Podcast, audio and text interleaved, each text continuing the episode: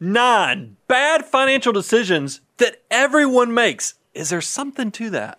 It's Brian Preston, the money guy, restoring order to your financial chaos, retirement, investing, taxes. You've got financial questions, he's got financial answers. It's Brian Preston, the money guy. Yeah, Brian, I'm so excited about this show because we're going to basically do a deep dive into behavioral finance, into behavioral economics, because a lot of what we cover are like, you know, it's blocking and tackling. It's X's and O's when it comes to financial decision making. But a lot of what we do when we make financial decisions has more to do with the behavior than the academic nature of it. And that's kind of what we're going to go through Well, today. I'm hoping everybody who watches this doesn't treat this as a coping mechanism. Sure. Was, oh, that's why I'm like that is because it's baked into the recipe. No, this is supposed to be something where you learn to spot what's going on because this mm-hmm. stuff is baked into the recipe, but there is a way for you to kind of master it, move beyond and figure out how you can harness the power of some of these things that are just influences that can drive your your, your actions and your behavior. Absolutely. So there's two books that kind of influence this show in, in a lot of ways. Bo claims he has not read this book, but I, I got it because every time I, I when I was doing the Chris Voss book, the Yeah. Never Split the Difference, he's an FBI guy who is um, a negotiator, and I, you use a lot of these tactics. I, here's the thing. So uh, back in the day, we'll talk a lot about back in the day. Uh, you and I shared an Audible account. Yep. Well, frankly, because I was a tightwad, and you had good taste in books.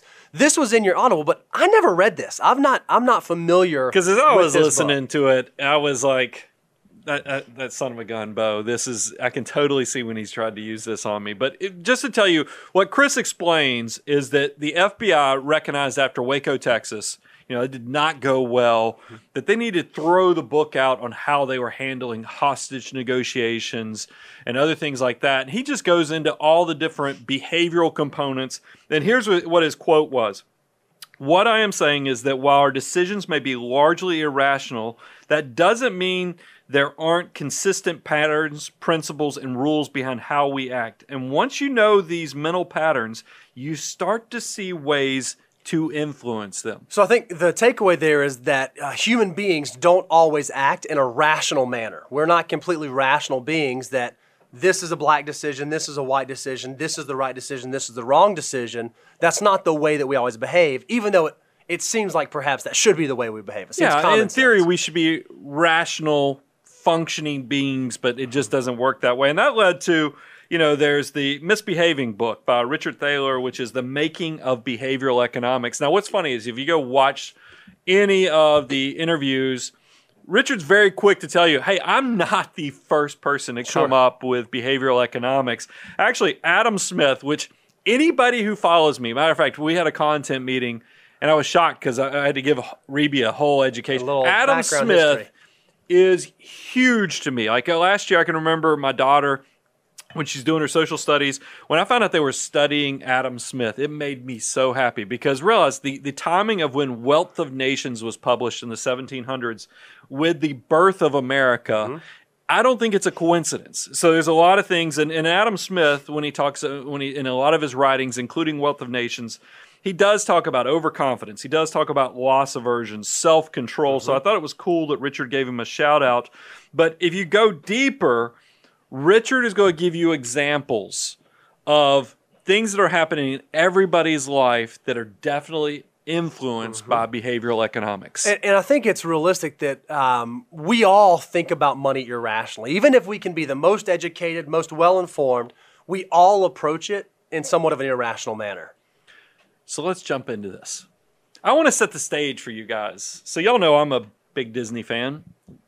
Kind of missing going to the Disney mm-hmm. parks because we were supposed to have done that in the spring. We were going out to Disneyland. And one of my favorite things when you're at Disney, well, I thought would be one of my favorite things. It's kind of a mirage. Was you get hungry and you're walking through the parks and you, you catch a whiff. Yeah. oh my gosh, that, that, that is the best smelling food that I could put in my mouth, and it's a, it's a Walt Disney World turkey leg. Now these things look glorious. They're huge. They're scrumptious looking, but then you buy these things, and unfortunately to me, the taste does not match the smell because uh, to me it was a very gristle filled. Um, super sodium filled. I mean, Uh-huh. it was just not everything I thought the smell would give. But here's the thing: when you pay twelve dollars and fifty cents for a turkey leg, you eat that thing. Mm-hmm. You you you don't even if you're not enjoying it, you get it down because you've got to recoup the cost of what you've dumped into that turkey leg. So there is a behavioral finance concept that describes that. And so what we're going to do is we're going to lay out some stories. We're going to lay out some examples for you guys today. And in the chat, if you're hanging out with us live, go ahead and start throwing them out there. If you think you can guess which behavioral finance concept we're talking about, throw it out there. So you just said you go to Disney, you smell the turkey leg, you pay the 1250, you start gnawing on it, you get like three or four bites in. It's say, not everything you thought it was. but gonna be. you say, you know what? I'm going to finish it. I'm going to keep eating this thing, right? Isn't that what you say? What I think is interesting, if you do research, by the way, is a whole thing about the Disney World turkey legs. There are bloggers who talk about you should share this with somebody. Now, we're in a COVID era now where that just seems ridiculous, but I will tell you, even pre COVID, I would no more want to share a turkey leg. I, I've been married 22 years, still not sharing a turkey leg. You That's know, kind of gross. Back in 2011, last time you and I went to Disney together, I don't remember us walking down uh, sharing a turkey leg. So, what is the personal finance concept that that represents? Well, it's it's it's a sunk cost fallacy. Here's the thing, guys. There's no reason if you've already dumped the money into this and you realize it's just not as good as you thought it was going to be, you don't have to justify the action by continuing to consume it. But guess what? You will because somehow we feel like it's okay. It's the same thing if you went to a horrible concert mm-hmm. or it's raining outside, you know, in on the night of the concert, you know it's an amphitheater, you still are going to show up Yep. just because you've spent the money on the tickets. But this isn't just limited to or related to turkey legs at Disney World. We actually see this all of the time in the personal finance and the financial arena. Uh, a really easy example that we talk about all the time that we see with clients and prospects is you put some money into an investment that's gone bad, but you continue to hold it because you can't you can't settle losing for that money. You have to you have to make the money back before you can think about exiting it, exiting the position. Now you have an analogy. I've, I've heard you use this with clients and prospects. Something about a bicycle Yeah, uh, so i- in the markets. If you think about if you think about a valley, you have a, a peak on one end, and you go through a trough, and you come to the peak on the other. And if you were riding a bicycle through this valley, and you're riding down, My and at the description was horrible. and at the bottom, you get a flat tire. This is what I always ask clients and prospects. Would you ride that flat tire back up to the top and then change it? Or perhaps would you change the tire at the bottom of the valley and have a better ride up? Well, a lot of times with investing, it's that way. I've got this stock, I've got this dog, and man, it's just not done well, but perhaps that's because it's a bad company or the economy's bad. Do you want to ride the recovery in that stock, or perhaps might it be better for you to move that into a better asset moving forward to come out of that valley? A lot of times people don't do that, and it's because they struggle with the idea of the sunk cost fallacy. I, I've even I think it even goes beyond that. If you think about the cycle of market emotions, Bo, how often do we see people throw even more oh, money Oh, at a bad investment because they, they just say I'm going to double it I'm gonna down. double I'm Gonna. I'm going to do it. So they take good money and they chase after the bad investment. So don't let sunk cost fallacy um, really derail what can happen. Make sure the investments, the reason you own them is because they're good investments for the long term, not because you're trying to cover up a mistake of the past. Love it. All right. So here's the second situation I want to share with you. I go every two years to Las Vegas for the SEMA Auto Accessory Show. And one of the things is is that we we eat out there, but we don't eat the nicest meals. But I, I want to share with you guys.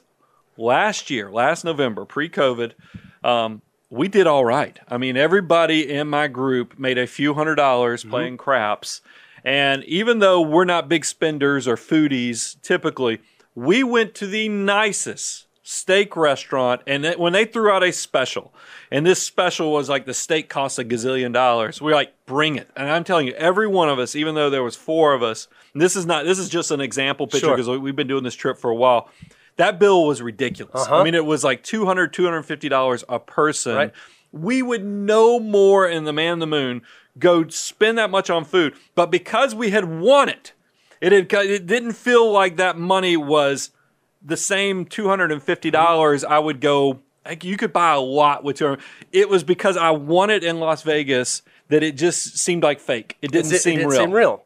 Uh, and so, what the personal finance fallacy, the personal finance behavioral economics idea that you fell prey to was mental accounting. And this occurs when we assign different values to money because of where we came from. You and your buddies would have never gone and eaten that gazillion dollar steak, but because you perceive that money to be free money, new money, found money, you decided to go buy the steak. It's exactly right. And we see this happen Mm-hmm. all the time. When you think about the financial concept I'm thinking about is how often, you know, even as a kid, your your grandma sends you a birthday card. Birthday money gets spent. You Mm-hmm. Yep. know, you're not saving that, Yep. you know, and, and but there's something to that cuz money is a dollar that grandma gives you is the same as the dollar you earned. And there's even a term for that Yeah, though. money is fungible. One dollar from this source is the same thing as one dollar for from that source. So, if you are someone who comes into gifted money, treat it like it was money that you earned.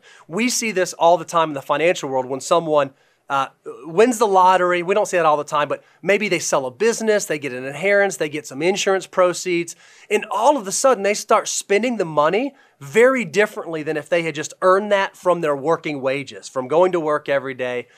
If you want to be a financial mutant, you have to realize that that money is in fact fungible. $100 in one hand is the same as $100 in the another hand, no matter where it comes from. And I, I just give the advice: don't let the surroundings also, because you mentioned where it comes from. The source could be that it was like a lottery winner, and there, Mm-hmm. man, we know there's a lot of lottery winners that struggle with keeping resources when they come to them. I think it is because that mental accounting in their head. But I'd also say be careful of your surroundings. A lot of us have a different mindset when we're on vacation. We're just like, you know, this money's not real. You know, I'm just going to spend and it doesn't matter because I think that's definitely having an influence. And Vegas has that same impact Absolutely. too, as I'm even proof. You know, a tightwad like me having those thoughts shows you That it happens to are. everyone. So let's talk about.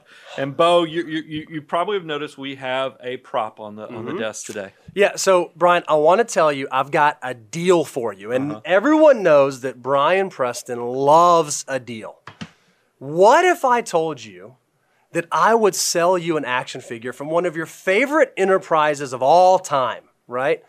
And I wanted to sell you a Boba Fett action figure, and you can buy it for the low cost price of $11,999.99. Would you buy it? There, there's not a action figure out there that I would spend twelve thousand. I'm shocked when I saw this. We had FTE Daniel do the research.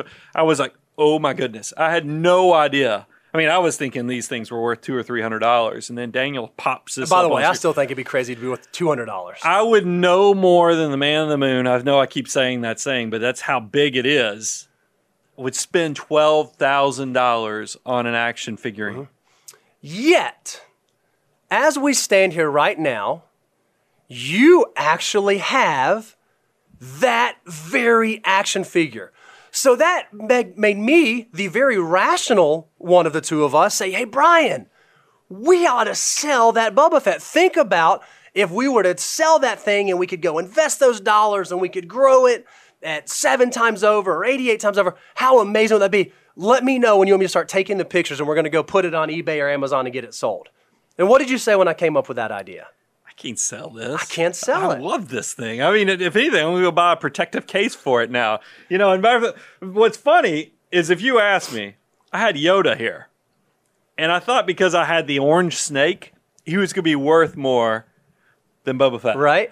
But holy cow. I mean, Boba this was my favorite. You know, value. you know you have a favorite toy when as a child you you want to like take this toy everywhere. Like you take him shopping. Oh, yeah. You take him. That's why you run a risk of losing your favorite toys. Because you take you him everywhere. You sleep with them in the bed because you love your toys. I can't believe I still have this thing, but I'm not selling it. But it is there is something to this is that a rational Brian should I should sell this. I should totally sell this because it could help with kids' college and so forth. But I'm not. But because you are irrational, no offense, I am too, you struggle with the endowment effect, which is when we value something more just because we own it. If I gave you the opportunity to go buy that action figure today for what it costs, you wouldn't do it. but you could sell it and have that money, you won't do it. Yep. It is a very irrational thought. It, it is irrational, and I and I will tell you where this happens in your financial life because I've made this mistake mm-hmm. as well.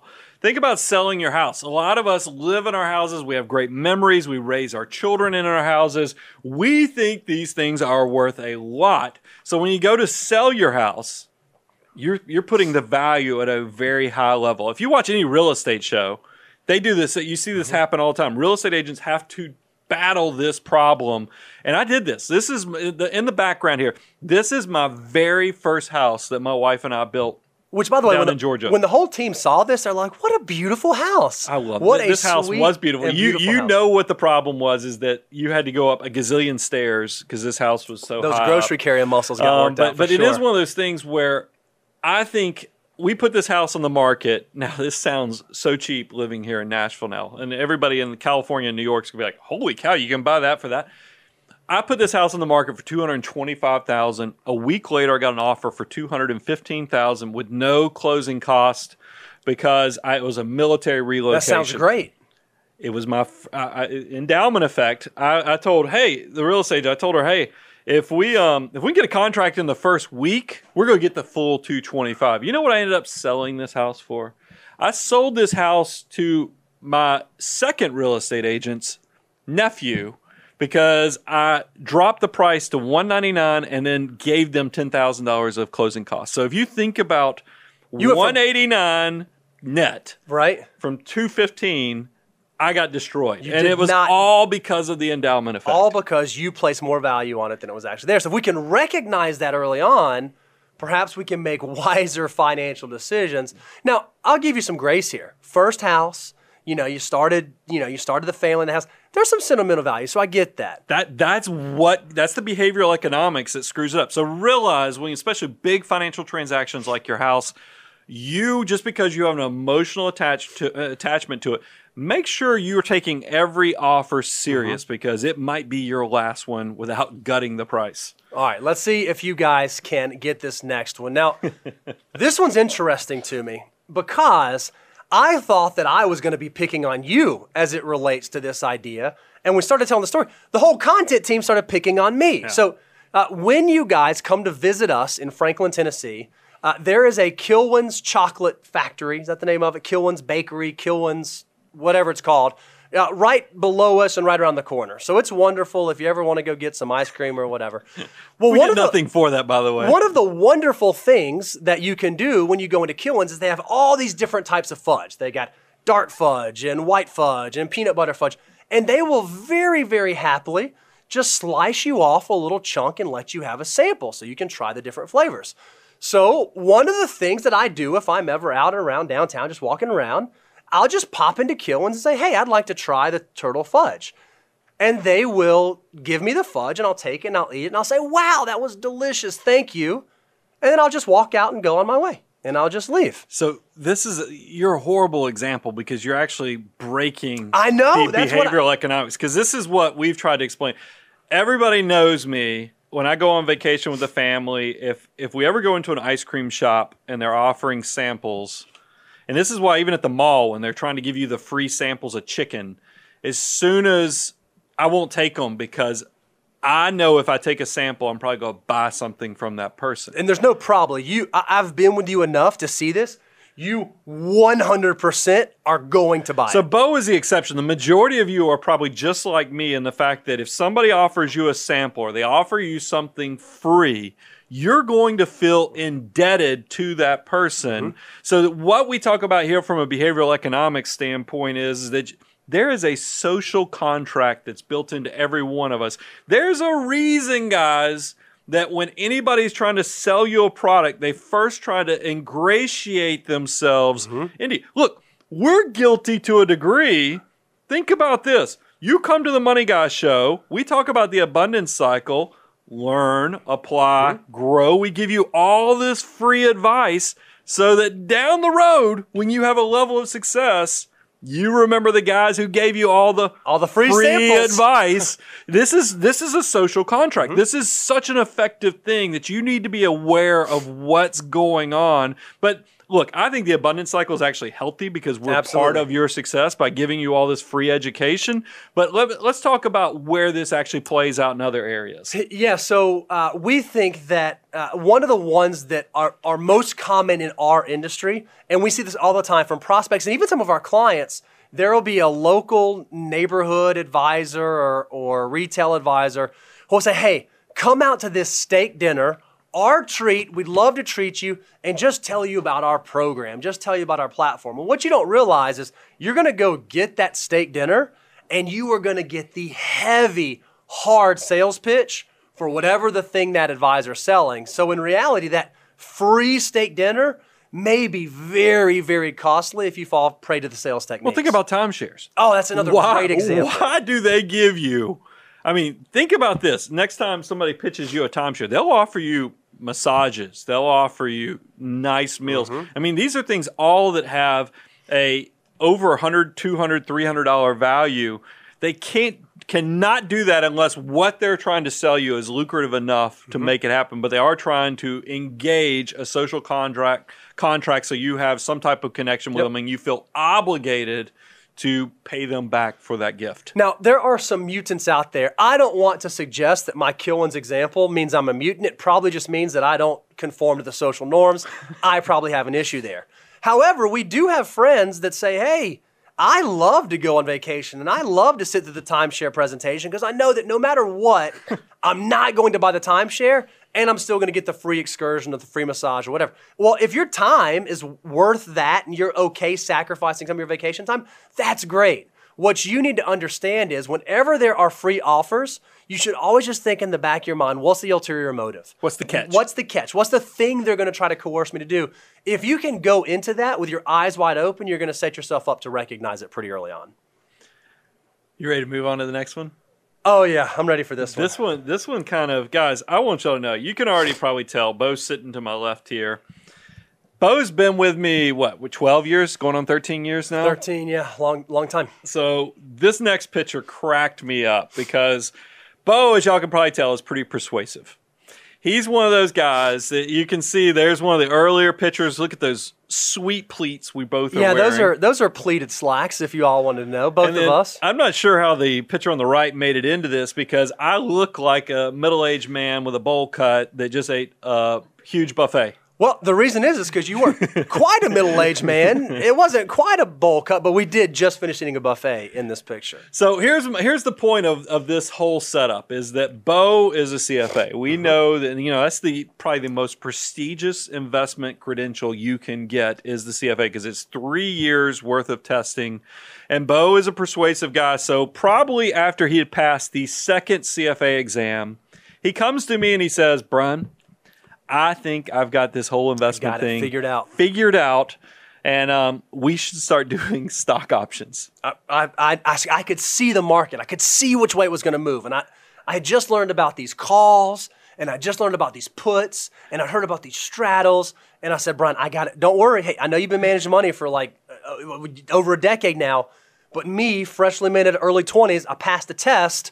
I've got a great way that we could invest your money. And by the way, I didn't have any money back then, so I pitched it with Brian's money.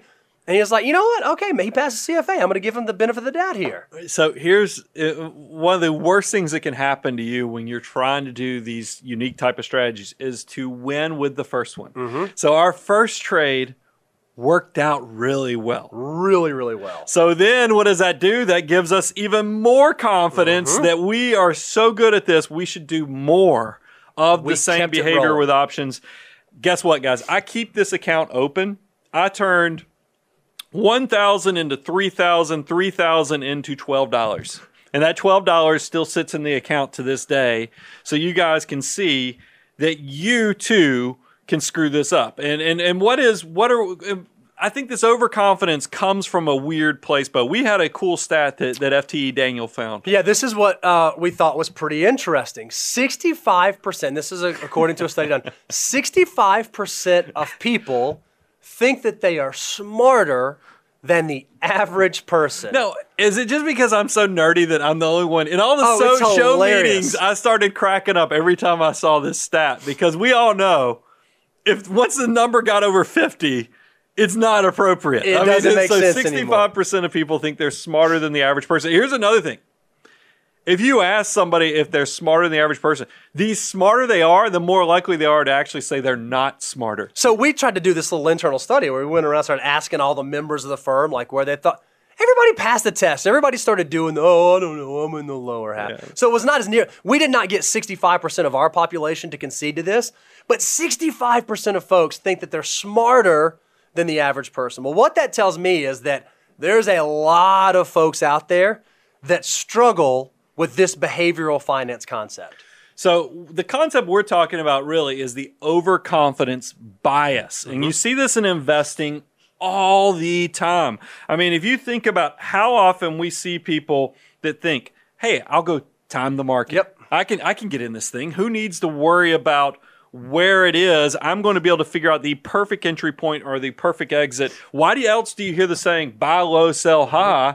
Well, heck, that means you must have the ability to go pinpoint the perfect time to buy in there. There's a lot of confidence to make that decision. And what I think is so remarkable is we saw this like very, very vividly in the last election. We saw folks who said, hey, if this person wins, the market's going to tank. I want to go to cash. And then we'd have another person say the exact opposite. If this person wins, the market's going to tank. I want to go to cash. And they were so adamant that they knew exactly how the market was going to react to something that there was no way to know how the market was going to react. Yet somehow, because they read this article and they followed this service and they have this certain belief system, they felt like they could time it to get it right. And what we found was people were wrong, and people continually are wrong, whether it's in the dot com bubble bursting, whether it's in the 2008 recession, whether it's an election cycle. No matter what the thing is, people are, on average, wrong more often than right when it comes to timing the market. Well, you see this with individual stocks, and then of course managed mutual funds. I mean, we huge one. recently did a show, and it and it we even have a slide for this. It shows how often do the index funds, Mm-hmm. the low cost index funds, smoke the managed alternative. Yeah, so if we sp- spread this out, and this is from the SPIVA's 2020 survey, if we look at this over a 15 year cycle, 87.7% of active large cap managers underperform the index. If you look at mid cap, 82.2% of active mid cap managers underperform their index. Small cap, 82.2% underperform the index. And then if you stretch it out to international, 87.8% of active managers underperform the index. Now, we got comments after last show saying, yeah, but there are, you know, those managers who 12, 13% of the time they're yeah, but you got to pick those managers and you got to get it right every year. Every year. Or you or you have to be able to pick the one that's going to do it for the next 15 years. We just think that that's a pretty futile exercise. And that's why next time you see, realize there's a huge difference between speculating and investing. Speculating means you're trying to play momentum and all these other things. Investing means you believe in the in what you're doing and you have a long term mindset. So think about that when you're talking about gold, options, Bitcoin. Yep. These are all distractions that I would argue are a lot of them fall into the speculation category, not long term investing. So just make sure that you're not suffering from that overconfidence bias because it does have a negative effect on your finances. Exactly right. So, Bo, I thought this one was unique because you essentially made up your own behavioral economics term. Well, you're not supposed to tell them that. We're just supposed to say it and then they quote it and they give us credit. But this is a real thing. This actually does exist.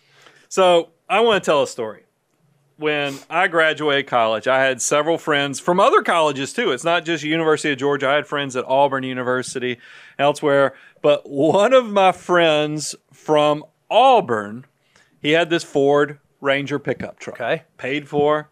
But you know what? He got a great IT job right out of school, making more money than any of us. I will go ahead and tell you. If you want to know what C, uh, an accounting major from University of Georgia in the mid '90s made, you started out at twenty eight thousand dollars. Okay. An IT professional, even in the '90s, would start out around fifty. That Oh, was that was that's a big huge difference. money back then. And and the thing is, he went for he went to a big public company.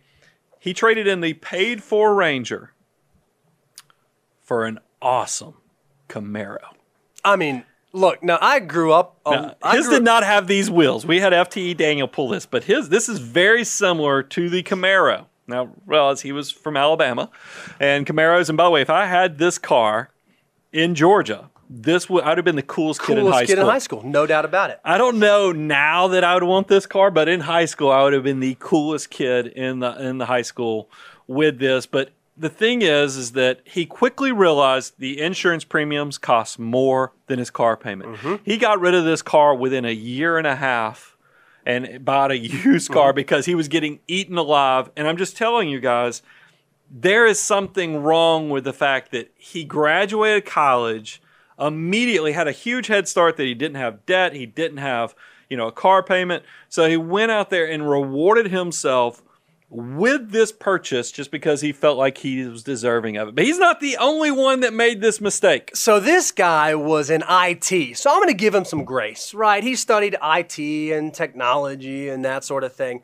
Surely someone who graduates from college and they have a financial background and perhaps they even have a financial planning degree wouldn't do something so insane as what your friend did. Yet, yet, young FTE Daniel. 20 year old, 21 year old Bo Hansen decided that when I got my first job, I should trade in my paid for F 150 that ran just fine, had no issues at all, for a big boy car. And I did not even care that that big boy car came with a 9.1% interest rate. goodness gracious. because I had no credit. I was a young college kid. So I decided to go buy a 2005 Acura TL. And Daniel, I don't know how you actually found a picture of me driving this thing on a closed course, but that is absolutely wonderful. Uh, so I want to like be able to pick on your friend that was in IT, but even really intelligent, you see what I did there, Reeves? Really sound people who understand financial planning still fall prey to this financial behavioral finance. Well, this happens all the time. And, we all know automobiles are financial napalm to your long term success because this is, we see this with doctors as well. Mm-hmm. You see them graduate, get through their residency, and then they first thing they do is go buy the fancy luxury car. Totally screwing up the financial order of operations, but it is this desire, the lack of self control, the lack of discipline, the inability to understand Deferred gratification is the building blocks, the adult marshmallow test, so you can take a little bit of today and have a great, big, beautiful tomorrow. That's what's important. That's the behavior. So you need to be very aware of what's your coin term, Bo? I, I called it accelerated gratification, right? So lack of self control is probably better. But if we do not master deferred gratification, we accelerate gratification. We borrow from our future selves for today. We know that that does not always end up well. In my specific circumstance, I'd have been much better off instead of going to pay that 9.1% interest. I should have opened a Roth IRA. I should have been getting my dollars working. So we know that if we want to be sound financial decision makers, we need to subscribe to the idea of deferred gratification. You always say save just a little, bit, of today, for an, a great big beautiful tomorrow. Here's the thing I always tell people. Wealth creation is surprisingly simple. All you need is discipline, mm-hmm. money, and time. And that first part, that number one component is discipline, which is what deferred gratification is. Just don't overlook that. And that's why we always are talking about 88 times right. over. Bo, show them how powerful $1 can be for everybody out That's there. That's exactly right. If you haven't gone out to our resource page, you can go to moneyguy.com backslash resources. Let me do that again. Uh, moneyguy.com backslash resources, and you actually can go download this deliverable that shows you just how valuable every dollar in your army of dollar bills can be. We know that a 20 year old right now that can subscribe to deferred gratification, if he can just walk away from $1, it can turn into 88 by the time he's 65.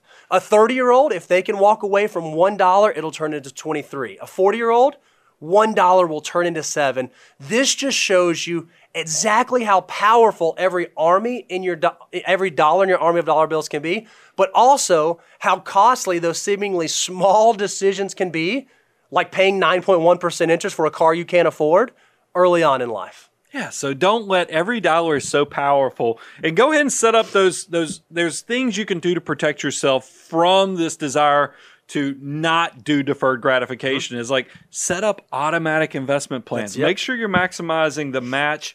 Um, and then also begin with the end in mind. You know, that is a concept that is so powerful for all of us. Know what you're working towards and know your why, and it will help and definitely understand the financial order of operations. It will protect you from a lot of these bad decision making traps that you can fall into. Love it. All right, so let's jump into this next one. Now, this one uh, is kind of beautiful because I've gotten to I've gotten to see this firsthand.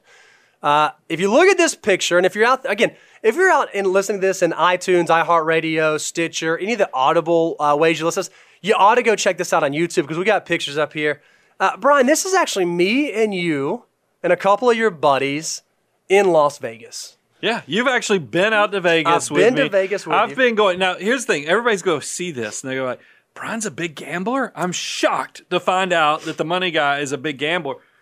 Don't worry, guys. I do not disappoint. Is because and you pick on me for this. Oh yeah. is because I probably in my 20s when I first went out to Biloxi or Tunica for the first time, hmm. I gambled probably $200. Two, that was the bankroll for gambling on that trip, two hundred dollars. and now that I'm in my late 40s, I still probably gamble less than $500, you know, even though my income is gone in a completely different place. So there, there's, I can't explain it. There is a part of me. And, but I do, I, I get in, if you, because on the next slide, you'll see I've got, um, there's Quentin in the background too, is that I, I enjoy, you know, notice we're not on a craps Uh-uh. table. You're, I don't. Is this in the high rollers room? I don't think this is in the high rollers room, is it? this is the way to play craps and being cheap with it because you're playing on the Uh-huh. machine versus with the dealers. And it really is. There's a reason that I'm this way is that I just I can't stand to lose the money in the mm-hmm. casino. I'm much more equipped to run a casino than I am to gamble in a casino. So even though you could think about, you know, taking hundred dollars and putting it on the number and that number hitting and making a zillion dollars, the excitement of that for you, Well, the loss would bother me the, because it's the by excitement chance. does not outweigh the potential loss of losing that hundred dollars. And there is a very real behavioral economics, behavioral finance concept that goes along with it. Well, and, and I want to defend myself before we throw the concept up there. Is that I know the odds. I'm kind of nerdy, so I know that they don't build these casinos, these huge, man-made. Just I can't even think of the words to put how big because the first time you go out to Las Vegas, It's like, oh my overwhelming. goodness. So it is, but I know how stacked against me the deck is. Where that's why when people tell me investing is gambling, I'm like, you're crazy. They, do you see the casinos they're building off of gambling? Mm-hmm. Investing actually works out much more in your favor because you can look at variables, you can look at values, you can look at trading prices. You actually get to put your thumb on the scale of success by knowing that the world is always evolving and you can tap into the innovation. I'm just not going to lose my money on something that I know I can lose. That's right. I love it. And so the the concept that you I don't want to say struggle with because I think this actually benefits you there is loss aversion. This happens when the fear of a potential loss is greater from the, than the enjoyment from a game. But you say it's because you recognize what gambling is. You recognize when the odds are stacked against you. Where we see this play out though is a lot of investors suffer from loss aversion because they don't understand what the odds are. And actually, potentially, the odds might be stacked into their favor in terms of how they deploy their army of dollar Well, we bills. see this. I mean, because like the markets are really close to hitting an all-time high again. So a lot of people are like, "I'm going to sit in cash and wait for the next big downturn." Or you see people maybe they got scared because of the pandemic that we had mm-hmm. earlier in the year. They go to cash at the bottom. Yep. And then they're like, "Well, I'm just going. I'm going to stay here and feel better about it because that loss aversion kicks in." And guys, I'm telling you, you can create yourself a lot of trouble because it's just we're in this ever evolving world mm-hmm. where we have innovation, developments. It's the law of accelerating returns. If you think it's amazing that we went from this i iP- you know iPod that's right over my shoulder to now we have these iPhones. Mm-hmm. Now we have all these things. That's not slowing down. Innovation is an incredible thing, but yet we still will have people that will try to time the market be- or stay out of the market and sit in cash because they have this loss aversion and are just too scared to get into it. And so, Brian, you came up with this idea that I thought was just beautiful because we had talked about how you know the odds when it comes to uh, Vegas. When you know you don't, you said they don't build these huge monstrosities without the odds That's being in their word. favor. Monstrosity. Yeah, I was. I've been, I've been racking my brain trying to come up with it the whole time. so you said, hey, let's just go look. Let's just pick uh, 500 biggest companies uh, in this country, and let's just go see what the odds look like. Let's look at the chart and let's go all the way back. We won't just do 10 years. We won't just do 15 years. Let's go all the way back to 1980. So that's what a 40 year period, an entire working career, working life here, right? What I think is really interesting is if you were someone who was afraid, uh, you know, had some loss aversion, you were afraid of investing. What I think is really interesting, when I look at this, it does not appear to me that there was really a bad time to get started. Yeah, I mean- even even if you got started at the top of the dot com bubble bursting, or at the very beginning before the Great Recession happened, even where we sit right now, you've probably done okay from an investment standpoint, so long as you didn't let that loss aversion cause you to make a drastic decision like going to cash. Remember, the optimist in me says we're part of the law of accelerating returns, meaning that you're actually seeing all the innovation, the globalization of the world, how things are, there's lots of things that are going to let this process continue to speed up. But when you look at a visual, and even though for my podcast listeners who can't see the visual, I want you to put this in your brain. Yes, there are ups and downs in the short term, but if you can just understand the visual, and I've used this a number of times, of you are a person that's walking up a hill with a yo-yo, Yep. meaning that yo-yo is going up and down, up and down. But since you're walking up a mountain, it's not even a hill. This thing is a mountain. Since you're walking up the mountain, even though the yo-yo in the short term is going up and down, you're going to higher and higher mm-hmm. places. So just be careful with that that loss aversion because there is a famous quote by Peter Lynch. And this was his quote More people lost money waiting for corrections and anticipating corrections than the actual corrections. Uh, read that again because that is just so, so, so good. More people lost money waiting for corrections and anticipating corrections than the actual corrections. They would have been much better off just riding through the storm than trying to completely avoid the storm altogether. And I think that's just so poignant. We should realize that because we don't know. You know, a lot of people in the comments are saying, yeah, but we don't know what it looks like over the next 20 years, the next 40 years. That's true. We don't know what it looks like. And here, but here's what we do know there will be storms, there, were, there will be volatility, there will be uncertainty. But we've seen that even in uncertain times, if you have a plan in place, you have your risk right, you can control the things that you can control, it's not that difficult to set yourself up for long term success. Uh, So I, you just said we don't know what it's going to be like in 20 years. Here's what I do know. I'm going to continue to be buying every month with Yep. my automated, automated investment plan because right. I believe set a system up and let it rock and roll. I'm an optimist. We'll make it through whatever comes our way. Love it, love it, love it. So let's talk about Bo. This Oh. one is you, man. Holy cow! When I saw the the slide of this one, All right. I was like, I don't even remember this fat. I okay, so there's some things I'm not proud. Like the TL, I get it's learning, but I am not not proud of that. This one, I'd say I'm not so proud of uh, because now I think we all, if we really think about this, we've all fallen prey to some fashion trends in our day that perhaps we should not have fallen prey to. This one for me in middle school, I'm thinking like sixth to eighth grade ish, was especially egregious. Now, I mentioned this to the team. A lot of the team didn't know about this, so maybe this was regionally where I grew up. But I'll be curious to hear in the comments if you had kids that were in that age or if you were that Show age. Show them the picture. You keep. I think you're so embarrassed you're not showing them the picture. It was the JNCO phase. It's a JNCO jeans. brand of these jeans things. that were like egregiously baggy. Like they covered up your entire shoe. You couldn't see. When I was in middle school, this was all the rage. You wanted the big, huge, baggy jeans. Looking back at this, I'm sitting here thinking, oh my goodness, what was I thinking? What were my grandparents thinking, even letting me like go buy these jeans? But it was the fad. It was the phase. It was the thing that was popular. And what I realized was the reason I wanted these jeans wasn't because of the utility of them. It wasn't because I could run fast in them or jump high or do anything special. It was only because it was what was popular and it's what all the other kids were doing. Just to make a description here, because I, you know, we have podcast listeners that um, listen to this. They don't get the visual. These are denim blue jeans Mm-hmm.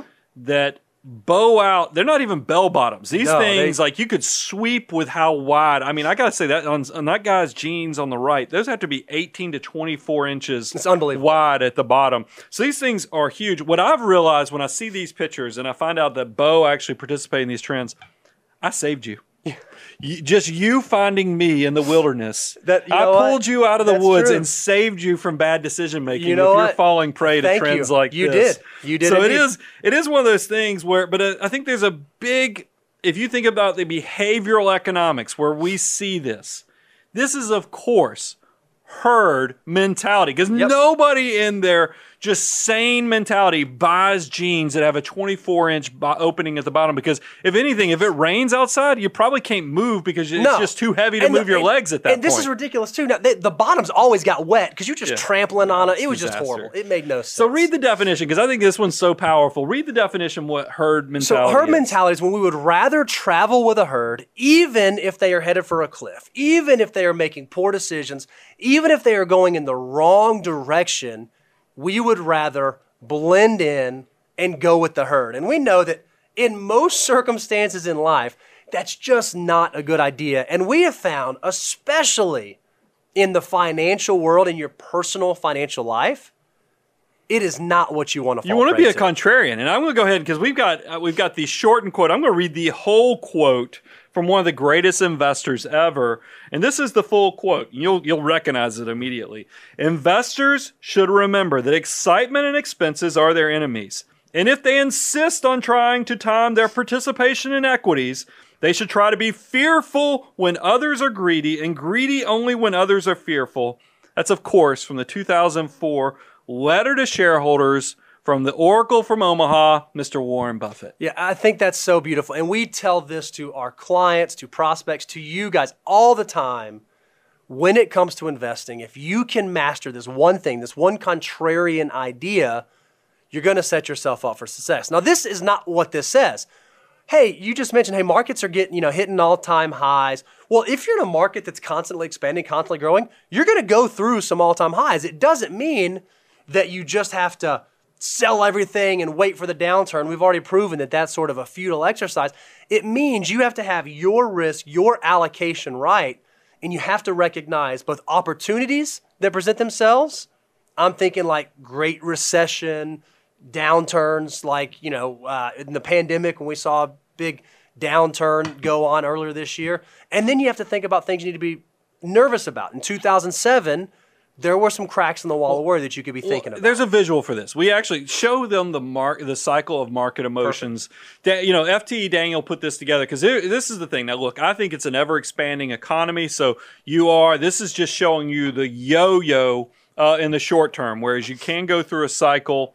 But pay attention to people typically. When you hear the term buy low, sell high, that's what the goal is. Uh-huh. But most people actually do the exact opposite is that they will buy high and then they sell low Yep. because look at what happens there on the cycle of market emotions. At the tippity top, that's where you're going to dinner parties and others, and everybody's telling you how much money they're making in Bitcoin or individual stocks. And people go, Wow, I'm so smart. I'm so good at this. And that's your point of maximum financial risk. Yep. It's when, and that's the herd mentality. Everybody wants in when everybody's making money. right. But then look what happens in the economic cycle. When we go through a recession, when we go through a depression of some sort, people go, got to get to the exits, Mm-hmm. got to get the heck out of this thing. And that's where you see capitulation, you see depression, and that's actually the maximum point of opportunity. Yep.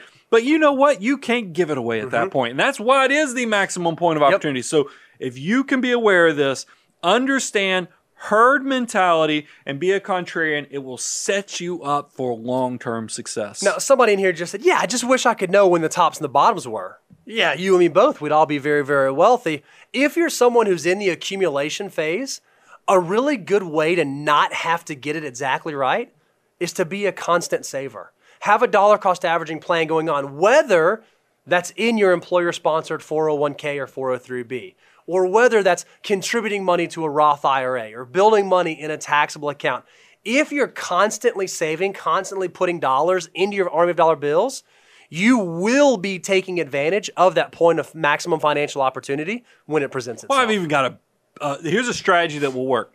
If we ever, whenever, as soon as we hit bear market status, guys, just go ahead and promise yourself you're going to go ahead and have the fortitude that instead of trying to figure out how you're getting out, that you're going to be a financial mutant, you're going to be an optimist, and you're going to increase your monthly investment. You're going Love to it. figure out a way that in this downturn, you're going to figure out how you get more money, go against the herd, be that contrarian, and maximize your potential and opportunity. I love it. So let's go to the last one, Bo, and I'm going to let you kind of set this one up because this one actually came to us from some fellow content creators that did mm. such a good job. We are like, we got to give these Well, guys a just- shout out. Let's use their idea. All right, so I want to give you an example. Let's suppose that you were this little stick figure standing right here, and you want to go buy some headphones. And those headphones you want to buy cost $15.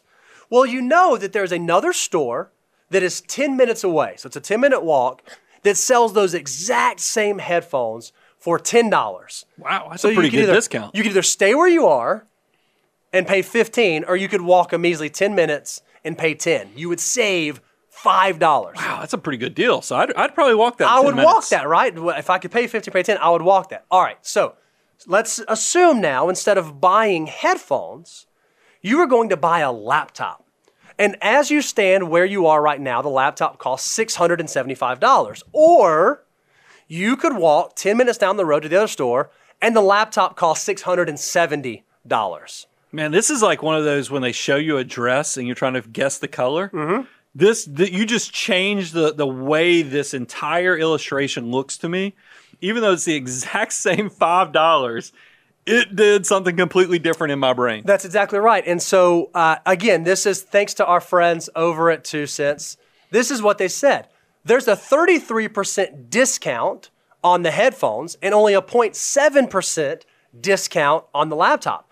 Well, because we perceive the 33% discount to be so much greater, we are more likely to take that 10 minute walk than we would on the laptop, when in reality, $5 savings is $5 savings no matter which product you're buying. I think. I mean, when I saw this, and by the way, if you guys haven't gone and checked it out, go check out Two Cents. Oh, I mean, yeah, look, we great. get nothing for sharing that. It's just that I want to give an, a compliment where Mm-hmm. we see good work being created. This this was a great illustration. They got some really good creatives that are obviously working on it. But it is one of those things. When I saw this, I was like, man, I think that. Even I, who consider myself a good contrarian, a good person that can spot, I have good emotional intelligence. I fall prey to this sometimes. And this is I'm going to, I'm even going to flip the script to a financial concept where I see this happening even more is this same because this is talking about the power of the discount. Seeing that you could save 33% is mm-hmm. just so powerful to you versus when it's only a 0.7% discount. I think that this also can play out to when you're buying stuff as well. Absolutely, yep. So when you think about this in terms of new car purchases, Mm-hmm. you're like, okay, I could buy the basic. You know, if you're buying a brand new car, you're like, yeah, I could get into that car for eighteen thousand dollars. But you know what? I can get the one that has leather for twenty one thousand. Even though three grand is a ton of money, you'll think about, man, but I could, I, you know, over ten, you know, five years, Yep. seven years, I, you know, I ought to do that because not only do I get the leather, I get the moonroof. Uh, That's you know, exactly so you start because as a percentage of the total purchase, it doesn't feel as big. It's the same thing when you buy a house. Bo, you just built a house. Absolutely. Now, my builder, he told me I can do absolutely anything, but it's going to cost you. Anything is possible. And I have figured out what that cost is. It's two. It's it's between a thousand to two thousand dollars for every ask. Uh, that's 100% true. And what's amazing is when you're building a house, you're thinking, man, all right, this is the total. Okay, well, I'll just, okay, it's a thousand bucks. Oh, what's a mortgage? It's 30. Okay, here's 2,000 bucks. Okay, here's a thousand bucks. When in reality, if I was walking through the grocery store and I saw something that was a thousand dollars and two thousand, no way am I just going to start willy nilly grabbing them like we do when we build a house. But in relationship to the total purchase price, thousand dollars doesn't feel like much. The Yep. problem is, is that there's 75 things that you need to spend thousand dollars on, and that's where it adds up. So I'm just telling you that transaction utility is a legitimate thing that you Yep. need to be very aware of. Is because Yes, it makes you feel better. The bigger percentage, the better deal you're getting. But it also minimizes the flip side of this. The converse side of this is the bigger the transaction, the more you're willing to move things up because it's playing psychological or behavioral economics games with what's going on in your brain. That's exactly right. And this is kind of the financial concept you should take away is that every single dollar is powerful. We've already said earlier in the show uh, money is fungible. A dollar here is worth a dollar there. Don't let the perception of value fool you. Make sure you understand what you're spending, why you're spending, and are you getting a value out of the dollars that you are spending. So, but we just went through nine behavioral economics concepts that can manipulate you, persuade you, move you to do things. And here's what you would think that it's so simple that you just need to go memorize these nine. And by the way, there's even more. Sure. But that's not the case a lot of times, guys, I want to go ahead and tell you these things get stacked on top of each other. So you might have somebody who not only offers you a free dinner, but then they might try to manipul- manipulate mm-hmm. you with other ways too. So these things could be stacked to persuade you, yep. even make this even more powerful. But don't let this stuff educate yourself, equip yourself so you know what your why is, what your financial order of operation. What you need to have all these tools so that you will be equipped to make sure you're doing the best possible way of getting yourself to financial independence and building wealth. And our charge is we're going to be that resource for you to help you keep your ship true. If you've not gone out to our website, go to moneyguy.com. Make sure we have your email address. We have deliverables out on the website that you can take, you can use. You can send them to friends, you can share them with colleagues, you can share, share them with family members. We want you to have access to them so that you can take your finances to the next level. And we're going to be the resource that stays here to help you be aware of these things that you need to be aware of. So we've talked about the abundance cycle. We work with clients in 42 states. If you feel like you're, you know, finances have gotten to the level that you do need a co-pilot. You've graduated. You know, we're Johnny Appleseed planting the seeds. Mm-hmm. You learn, apply, and grow. Now you're at the level of success that you do want to take it to the next level. Reach out to us. You can go to Abound Wealth. You yep. can go to Money Guy, and don't forget. We're so close, so close. We're going to reach 100,000 by year end. That's the goal, but I can't do it without you. So please go sign up on YouTube, subscribe, ring the bell for good service, and let us know you're part of the Money Guy family. Guys, we'll be back soon. I'm your host, Brian Preston, Mr. Bo Hansen, Money Guy team, out. The Money Guy Show is hosted by Brian Preston. Abound Wealth Management is a registered investment advisory firm regulated by the Securities and Exchange Commission in accordance and compliance with the securities laws and regulations. Abound Wealth Management does not render or offer to render personalized investment or tax advice through the Money Guy Show. The information provided is for informational purposes only and does not constitute financial, tax, investment, or legal advice.